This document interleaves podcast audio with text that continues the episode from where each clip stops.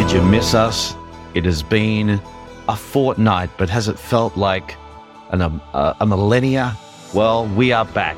I am indeed Rob, and the person I am shooting the poo with is uh, the wonderful Kevin Yank. How are you? Yeah, it's me, Kev. I'm I'm well. It is uh, two weeks is a long time between missions, uh, but it feels like we're doing the long haul from the Delta Quadrant here. Uh, there's a long distance between stars sometimes. Got two episodes of Prodigy here to talk about uh, today, and a theme as usual. Uh, the the theme we picked out was contaminated cultures, or like primitive cultures that have come in contact with the Federation or some other entity, and uh, have their cultures warped because of it. Yes, and as always, like you came up with a very long, uh, very specific, detailed description of it, and then you find on Memory Alpha that they came up with that turn of phrase, the uh, contaminated culture. So, because of course, yes, they do. here's a link. There's a link in the show notes to Contaminated Cultures if you want to read all of the background. There will always be a link. So we're, we are back with episode 13 of season one. All the world's a stage. Of course, the wonderful quote from uh,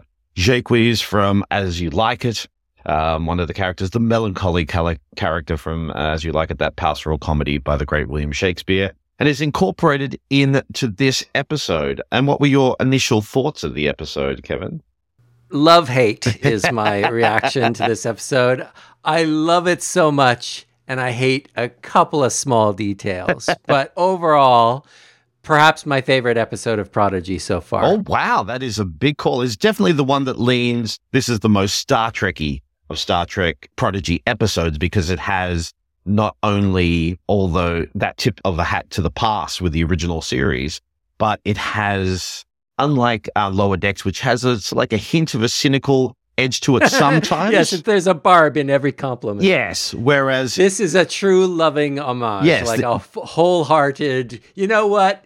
That show is so good. We're going to build our whole society around it. Exactly. And for me, it's very much a case of it does owe a lot to the incredible uh, work of uh, Galaxy Quest as well. That I did feel like the Thermians did. f- Yes. That were sort of like spawned from this culture who embraced it so much, and the, even down to the fact like characters spoke like James T. Kirk and spoke like now you're talking about one of my hate moments of this because the idea that a planet would be inspired by a glancing contact with Starfleet and and get a few of the details charmingly wrong, uh, even as they did their best to mimic every single aspect that is like it makes your heart swell. It is it is a lovely joyful thing to behold.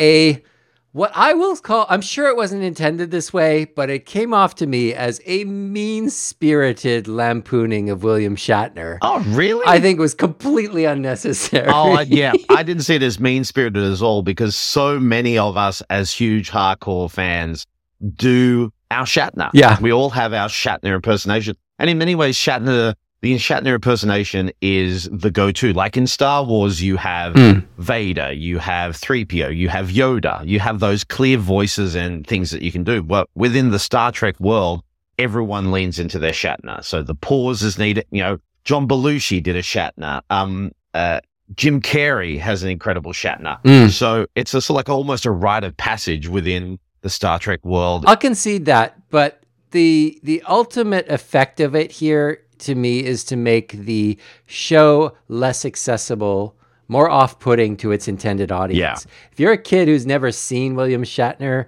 do Kirk, let alone do that version of Kirk, the larger than life Kirk, um, this character is just going to be off-putting and weird in in a cringy kind of way. I feel. Yes, yeah, yeah, yeah. It, it, like I was saying, it does the one. It is the one episode of Prodigy that leans so heavily into it, um, and that's what I was a bit worried about with the previous one, with the uh, uh, Kobayashi Maru episode, with Mm. bringing in these characters. Would that inspire Mm. young new viewers? Yeah, I agree. or Same it- same deal. will it put them a off? Um, so yes, the crew of the uh, the Protostar are obviously worried that they have this machine uh, that's been installed in the ship that will just immediately, with any contact with a Starfleet vessel, will uh, infect that ship and just destroy it, set it apart, as we have already seen in the previous episode. What I love about this episode, one of the many things I love about this episode is faced with that impasse of we can't go back to Starfleet, they just go on a mission. Yep. They're like, what good can we do? We're we want to be like Starfleet. Let's try and help someone Which with our they've been ship. implying they've been doing for like the last, you know, couple of episodes. That's right. We've been seen little clips, but it was so refreshing. Just like Strange New Worlds was a breath of fresh air to see a crew on a ship do a mission. Yes. Yeah. Uh, that's what we got this episode, and it was the same. Oh, yes, this is what I love about Starfleet. We get to the end of an hour together, and they've fixed the problems of an entire world.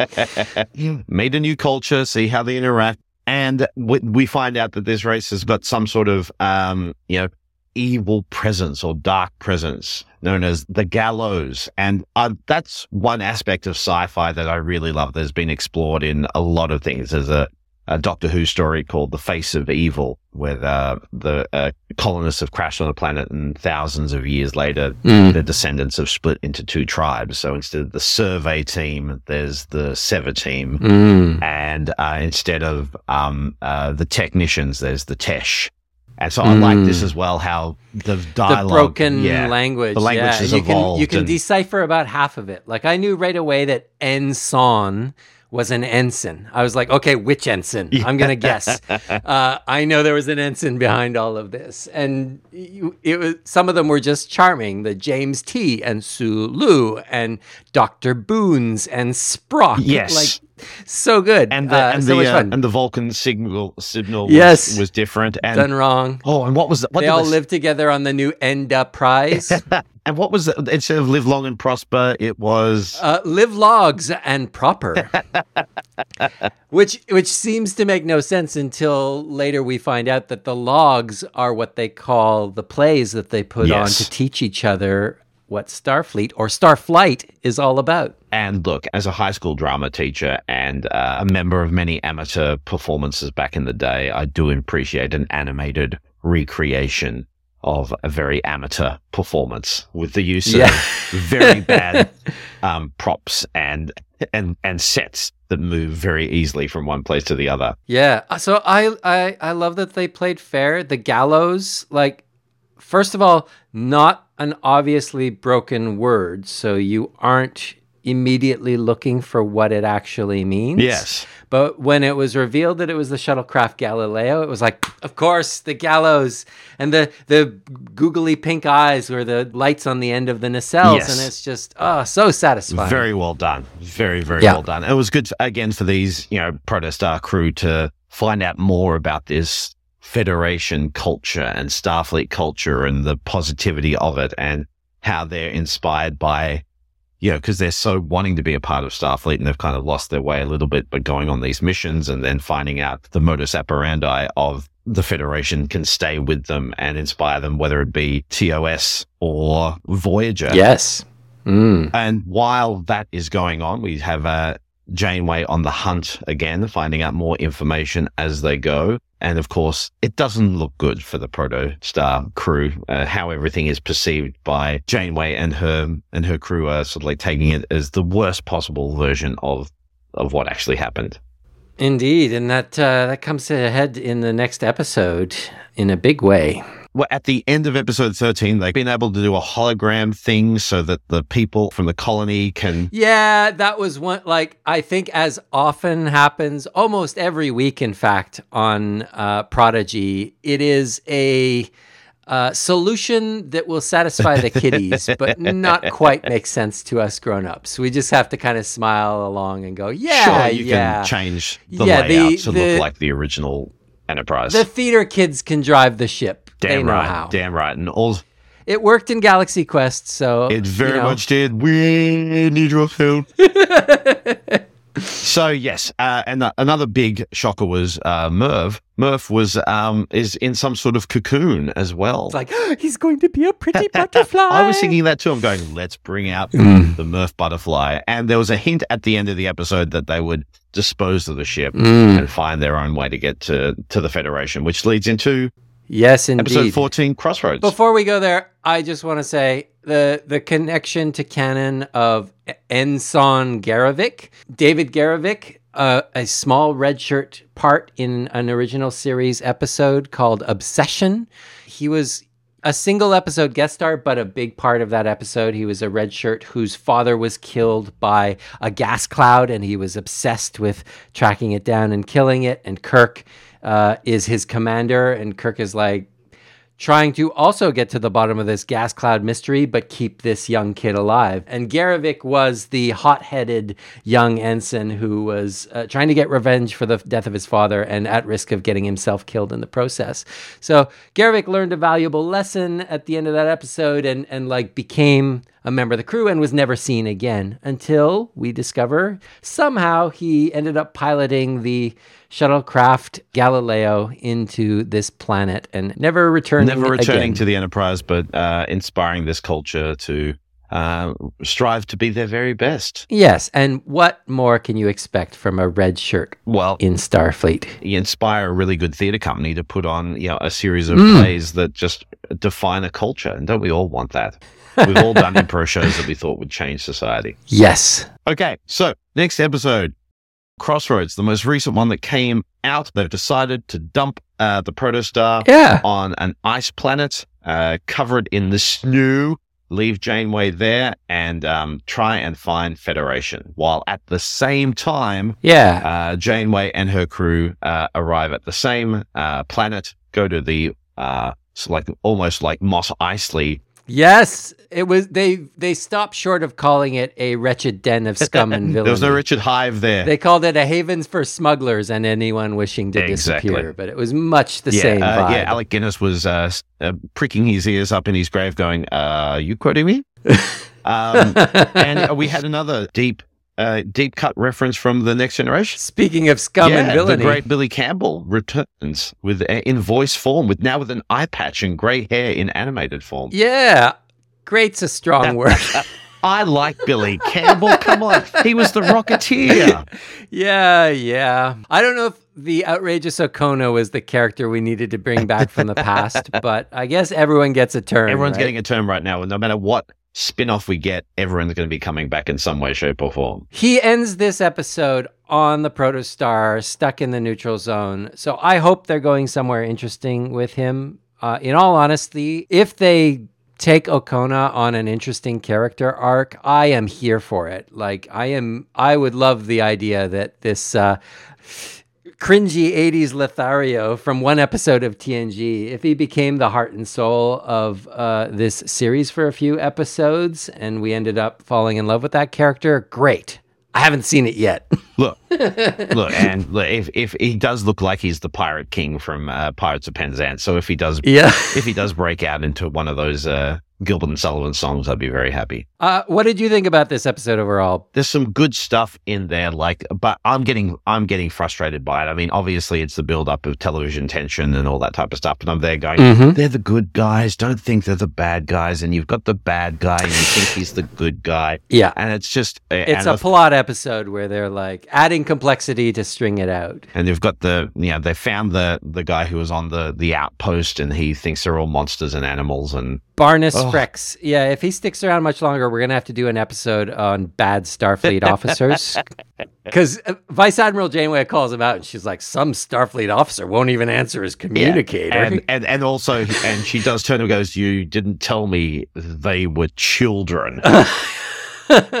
yeah. but yeah, uh, well, uh, how did you find the Doctor in this episode as compared to his first appearance, where he was? They've laid off. I think they, I don't know if they course corrected or what, but he's, he is much more professional and fading into the background a bit more, I think. Yeah, he did bring the sass with Jacob. Yes, indeed. They were a bit sassy back and forth. Yeah, and I guess that's what he was written for. Yes. Uh, so that worked for me. I Yeah. did like it. And we had uh, we had a Klingon show up. Yeah, lovely. I, I didn't realize how much I was missing seeing Klingons on screen, but this was a real Klingon and I liked him. and being put into place by a trill. So it was very much. I had flashbacks of Dax and Worf. It was uh, Yeah. it was very good. All the plot machinations of this episode to me are just there to to create this one scene where Dal comes face to face with Vice Admiral Janeway and confesses that he really wants to live up to what is needed to be a Starfleet officer.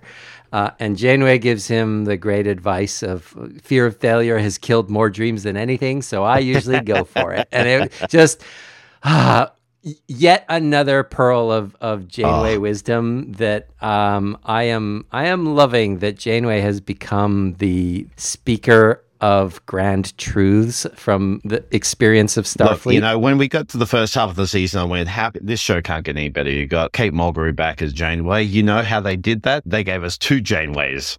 So yeah, yeah, yeah. Yep. You want you want Mulgrew? We'll give you two Mulgrews. we'll pay you twice.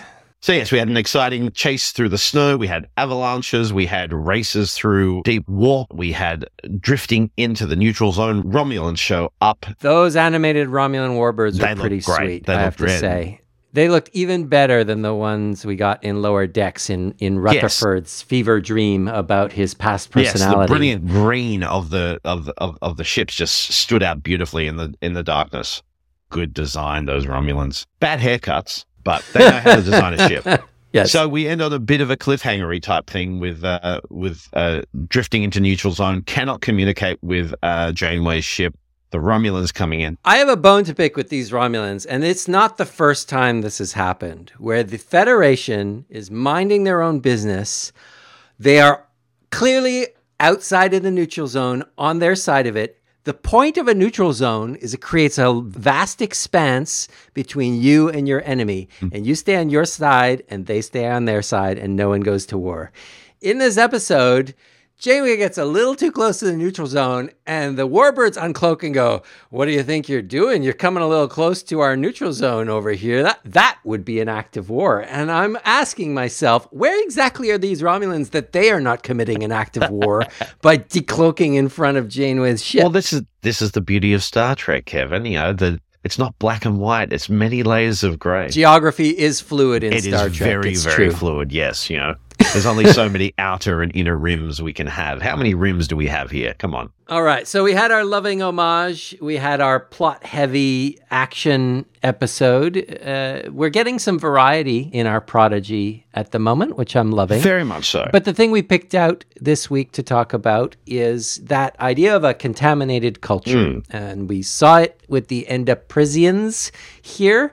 And uh, Rob and I have each picked out uh, one example of another contaminated culture that uh, we wanted to revisit here on this episode. So, who should go first, Rob? What do you think? well, let's um let's start off with uh, the original series. An excellent choice. Um, yes, yes. And I've heard of this episode many, many times before, but I've never actually seen it. So to finally watch it for the first time was you had never seen a piece of the action until today. until today. Today was my uh, first time of watching uh, a piece of the action. I. It is my pleasure to introduce you to the joy that is a piece of the action. It's a, a great deal of fun, uh, right smack bang or near the end of season two. So they're very much uh, set in their ways and uh, They had the confidence to go there with the comedy, with the broad comedy. and and and Shatner just is allowed to just sail into the, the hammiest, over the top fun I have ever seen. Yeah. Oh, so good. As a kid, when I first saw this episode, I bought it 100%. In fact, I'm pretty sure I learned what gangsters were by watching this episode as a child. And it, it works that way because our crew are the outsiders learning about this culture. You don't have to know what a gangster is. You get to learn it through this episode. So everything that they do is accessible. It is not a genre episode that assumes knowledge in any way. Yeah, and it's a beautiful balance of they're aware of the fact that they are caught up in a universe where there are ships that travel through space and they're aware of all this type of stuff, but they are stuck in this tribute to this certain era of American history. Uh, for anyone in our audience who has not seen a piece of the action, season two, episode 20 of the original series, Like like me three hours ago. Yeah. Uh, the quick recap is that the Enterprise comes to make second contact. Wow. I didn't remember that we had seen a second contact before. Yeah. They return to visit a planet that was first visited by a Starfleet ship a 100 years before. That ship uh, met an ill fated end shortly after that mission, and so the radio transmissions of their visit did not make it to Starfleet until just last week. A hundred years prior to uh, TOS, Yeah. how is that in relation to Archer's timeline? Where is that? It'll be right around then. Right. And in fact, they did, uh, well, There is a Starship Horizon that appears in Enterprise in one season. Ensign Merriweather was his family's ship. He, in his quarters, on a bookshelf behind him is a copy of Gangs of the 1920s. Excellent. The same white hardbound tome. uh, so, yes, the connection is definitely there. In this episode of the original series, it turns out that this book was left behind by the original visit, and the very impressionable natives of this planet make it their Bible effectively and model their entire culture. They are experts in mimicry, so they take everything and they can do it absolutely perfectly, which is a great, uh, yes. great plot filler. They can just, you know, logic jump. So they read this big book, and credit to the production design, it's a big, thick book. Like there's a lot of gangster information in that book. Well, Chicago was a, a, very violent town. Originally pitched uh, with the two words President Capone in the original pitch document for the original nice. series.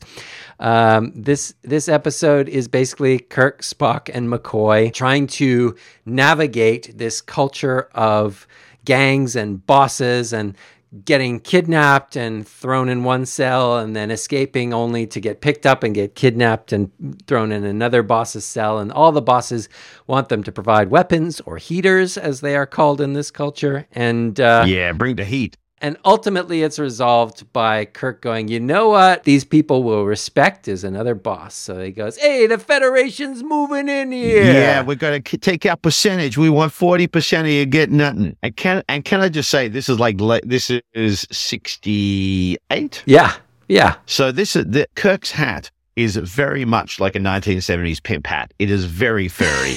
I'm there going. This it's very fuzzy in HD. You can tell just how it fuzzy so, it is. Like HD from Paramount Plus. I'm there going. That is a pimp hat from the 70s. I don't think that was even in existence anywhere near the 1920s.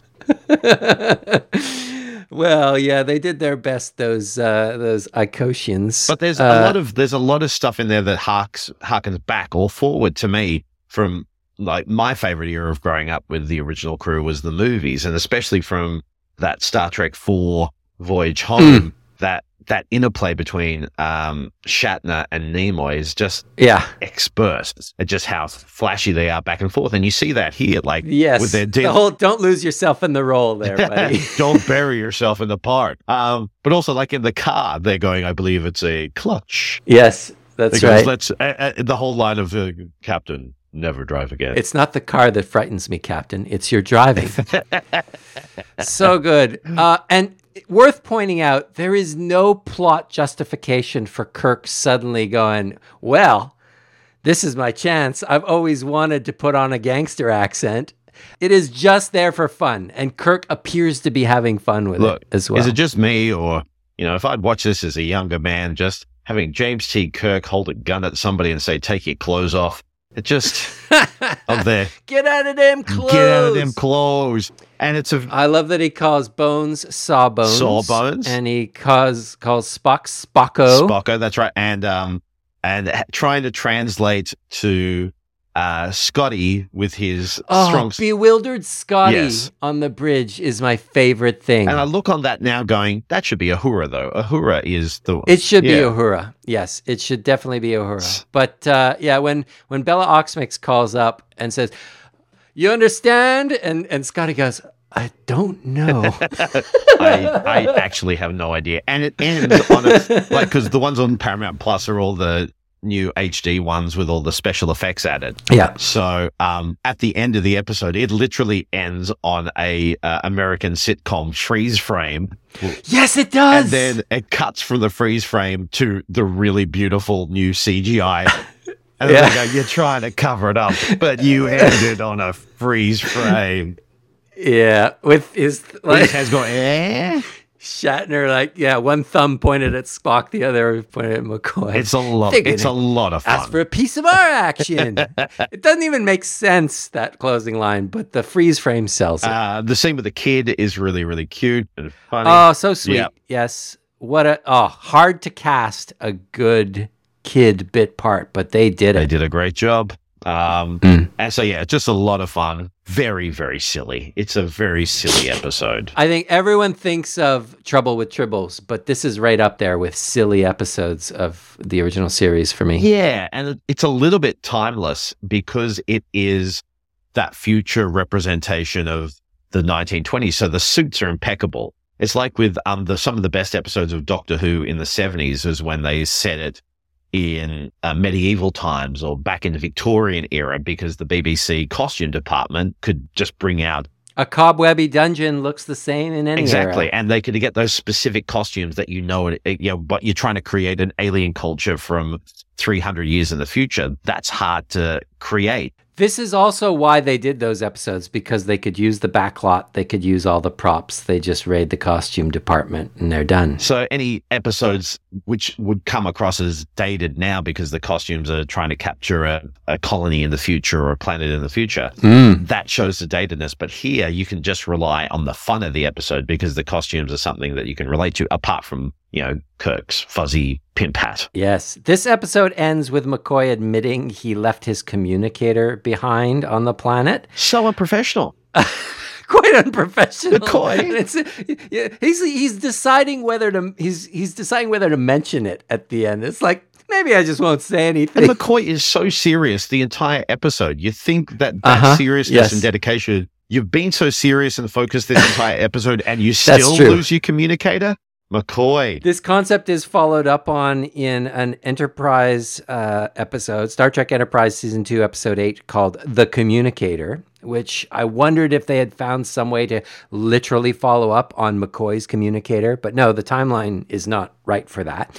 But I do want to know the story of what happened to Sigma Iotia as a result of that communicator being left there that is a story that has been told in comics, but I think that that is a potentially rich enough story that I would love to see us come back to it somehow, someday.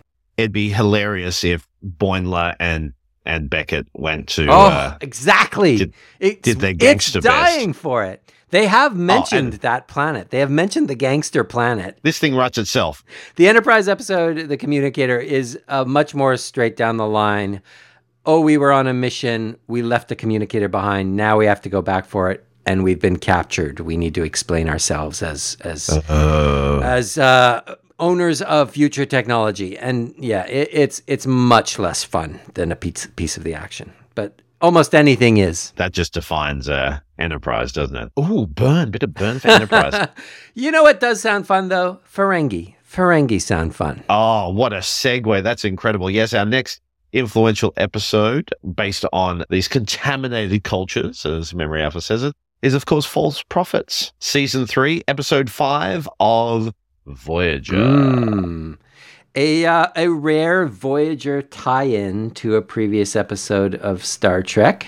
Yes, which they say in the episode of Voyager is seven years ago. So it's from, not sure which season it is in uh, TNG. The Price, season three, episode eight. Wow, so pretty close. So season three, episode five for False Profits, and it's a sequel to season three, episode eight of the TNG. Oh, ah, when it's that close, why didn't they just line them up? It would have been so satisfying to match them up. I know, I know. It- you know, that's another thing for us to be annoyed about Voyager about. Yeah, Harry Kim, something else can annoy us just as much as you. Yeah, an early wormhole episode. Like this is long before Deep Space Nine. TNG had there was a a a race whose planet was near a wormhole, and they wanted to auction off the travel rights the ownership rights of that wormhole that would be a, a gateway to the Delta Quadrant, and uh, people could come and go, open up a whole new uh, avenue of commerce. And the Federation was bidding, and the Ferengi were bidding. And at the end of the episode, it's discovered the, the wormhole is unstable and worthless. But the Feng- Ferengi aren't having it. They're like, "Oh, you're just trying to pull one over on us. We'll we'll fly into the wormhole." And uh, sure enough, the wormhole collapses, stranding them in the Delta Quadrant to be to appear here. So yes, and here in the Delta Quadrant, they are seen as the the prophets, the gods of uh, the of like the the sages uh, for this for this culture, and um pretty much just milk them for all they want. They live an opulence life. They have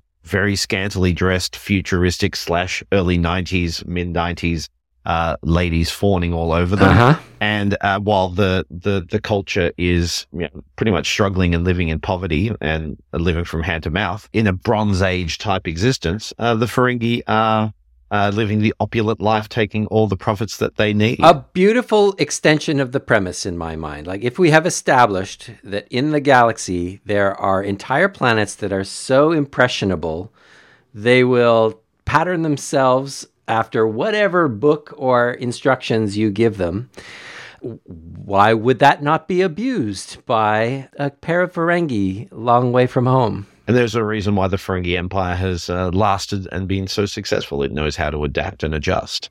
Um, so I have not seen this episode in a long time, so I'm looking forward to reliving it through you. Uh, what did what stood out to you, Rob? Yeah, there's some there's some great stuff in this. I hadn't seen this for a while as well. What really stood out for me was what they deal with a lot in Voyager is let's look at the prime directive. Like Tuvok says, well, the prime directive is we cannot interfere at all, and even though these people, uh, the Ferengi are coming here, they're not a part of the Federation. So we can't interfere in any way, shape or form. And Janeway goes, yeah, but uh-huh. if I remember correctly, we were a part of the original negotiations. And so if we hadn't done that, they would never have gone through the wormhole. So this is our responsibility. Is I'm there going, oh, that's very good logic jumping. That is. That is some logic jumping there, Janeway. And I love that type of oh. justification she does in her head. Does Tuvok buy it? Oh, oh, Tuvok, as always, Tim Russ does his normal passive aggressive raised, yeah, yeah, um, sigh out. so he doesn't do Nimoy's raised eyebrow. Yeah, that's that's what sigh. I was going to say. Is there were a couple of great um, Spock accepting the logic moments in the pr- previous episode we were discussing as well. When the little yes. kid goes, uh, Spock goes, "You don't even know what the action is," and the kid goes, "Well, it's got to be big, or you wouldn't be, you wouldn't be hitting Krako." And Spock goes, "Logical, logical, that's logical." so, um, uh, and a, a, highlight for me is Ethan Phillips as uh, Neelix. For most of the episode, I actually said out loud, they're basically just showing Neelix looking and nodding, and they had they didn't clearly signify that Janeway was looking at Neelix to do something. I'm just there going, why are they looking at Neelix having a shot on him for an extended period of time? And then, of course, the next scene, he comes disguised as a Ferengi, and Ethan Phillips does an incredible job as uh, as as the Ferengi right there. He's he's no Jeffrey Combs, but you know, or he's no Armin Shimerman, but he does a great job as a uh, as the Ferengi, you know, proxy. Absolutely, I would buy. All it takes is gregariousness at eleven to be a a at least a cheerful Ferengi. so they try everything in their power to they can't force the Ferengi off the planet, so they try and convince them by using their greed against them. Um, it's yeah, it's a very clever episode to connect but not connect, and um, and how it all works out. And there's some great appearances uh, in supporting roles. Michael Ensign, uh, he plays the bard, the the shonky bard very much like Igor from Young Frankenstein. His eye patch moves from one side to the oh, other. No. um, he's yeah, he's sort of like sings great poetry about the the sages arriving oh, and all that type of, course, of stuff. I completely and forgot he, that. That's great. And he's a great character actor who uh, most uh, fans will know as uh, the hotel concierge in Ghostbusters. Mm. He's a wonderful, wonderful character actor. He does an awesome job. Uh, Robert uh, LaBelle as Kafar is great as well. He's been around doing stuff. He plays two Talaxians in other Voyager episodes. But two big standouts, they brought back Dan Shor, who was the original uh, Ferengi from The Price, and filling in as Kol is the great Leslie Jordan, who just recently passed away. This is one of his early television roles, ah. playing a Ferengi beautifully. He went on to do Will and Grace, and um, he's in The Help, and just an incredible actor. If you want to see more about him, there's a great YouTube channel, Matt Baume, one of my favorite um, YouTubers. He focuses on pop culture and LGBTIQ plus um, r- rights and issues within pop culture, and he's just done a video tribute to Leslie Jordan. Find out about his amazing life and um, his uh, wonderful career. Amazing. But he, he does great here. I'll be watching that right after this as I put the link in the show notes. Uh, yes. So Leslie Jordan does a great job. He works beautifully with Dan and they um, play off each other really well. As with all Ferengi characters, you need the, the powerful one, the sniveling one, uh, the the more manipulative one and the one who's easily manipulated. They work beautifully. Oh yeah, uh, Th- together. It's like a pair of clowns in a way. You need the high status clown and the low status clown. Ferengis are great in, especially this the the iteration that they became. Mm. Uh, they're they're great in bringing that whole sense of just stripping back all that Starfleet facade Yeah, and giving you uh, a little bit of almost you know modern day Earth, Earth culture in uh, in this in this futuristic world. So yeah, it's a it's a it's a fun episode. So you've got Chakotay and Paris going undercover. Um, there's some great jokes in there about because this culture has embraced the the rules of acquisition. And uh, in fact, the culture knows it better than the Ferengi do. And it's all about bartering and what money they can get. And there's a great moment where the bard will give them information if they could do, oh, those shoes, those, because they've replicated suits and clothing to look exactly like it. So that means they're fresh and new. Uh-huh. And these people just going, I want those shoes. So, so Chakotay and Paris by the end of the mission end up, you know, barefoot going through this mission. Tell me about this this native culture that got warped by the Ferengi. Are they another like? Are they conspicuously gullible? No, it, they're, they're a great description of it from Janeway. Sort of like goes, they weren't very advanced, but they were doing well. They were doing okay. They were looking after each other. They were Mm. they were they were prosperous, as in you know they weren't making lots of money and stuff, but they were. It was a healthy, thriving culture. But then with this Ferengi influence, um, they're not gullible. They they are deeply embedded in their religious belief. So that's to the point where you know their prophets or sages come from uh, from the sky with a flaming tail behind them, and so that was the ship's warp core. And so they say they they arrived with fire and they need to leave with fire. So yes, it does end with them tying up the two Ferengi and Neelix dressed as a Ferengi, about to set them on fire because that will send them back. Gotcha. So not so much a like a gullible species, but there was a myth that the Ferengi were able to exploit and fit fit themselves Yes. into. They are they can reason.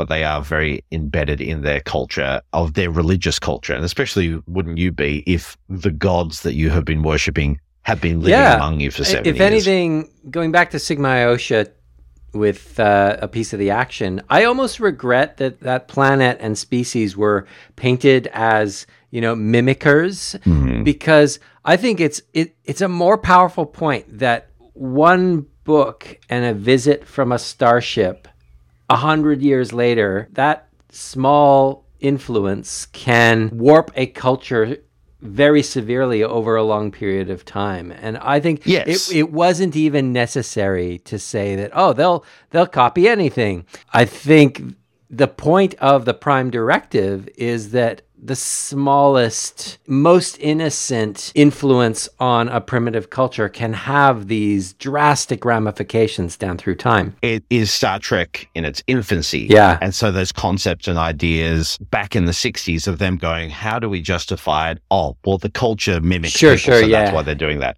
Whereas nowadays, they've evolved Star Trek into so many other different interpretations and they've developed this law. Yeah. So now they're a lot more confident to say, no, just this one encounter, brief encounter, this hint can have a tidal wave of influence on your entire culture. I get that. It was definitely primordial Star Trek. At the same time, so amazing that in season two of a TV series from the 60s, doing a comedy episode, they would pull out as subtle an idea as like cultural contamination Yeah. from a visit from the Federation. Like that that um that is why we still have Star Trek today, is because they they were using those deep, rich ideas in a comedy episode. a comedy episode that has a very high body count as well. Too, There is yeah. there is a lot of people who die. McCoy makes no effort whatsoever to save those shooting victims by the side of the road. McCoy's not doing himself any favors. He drops a communicator. He doesn't save anybody. Was he drunk and doesn't know the physiology of a Klingon here? Come on. Mm, yep. Come on, McCoy. Mm. You got a lot to answer for, McCoy. Sawbone, if that is your real name. well, thank you, Rob. I enjoyed that uh, that trip down memory lane to some like opposite ends of the Starfleet timeline, but at the same time, like connected through this one idea. Uh, so much fun to visit these things with you. We had Ferengi. We had pirates, we had gangsters, we had you know we had two Janeways. I mean, it's it's been a hell of a two weeks, and um, see you in a fortnight. See ya. Bye.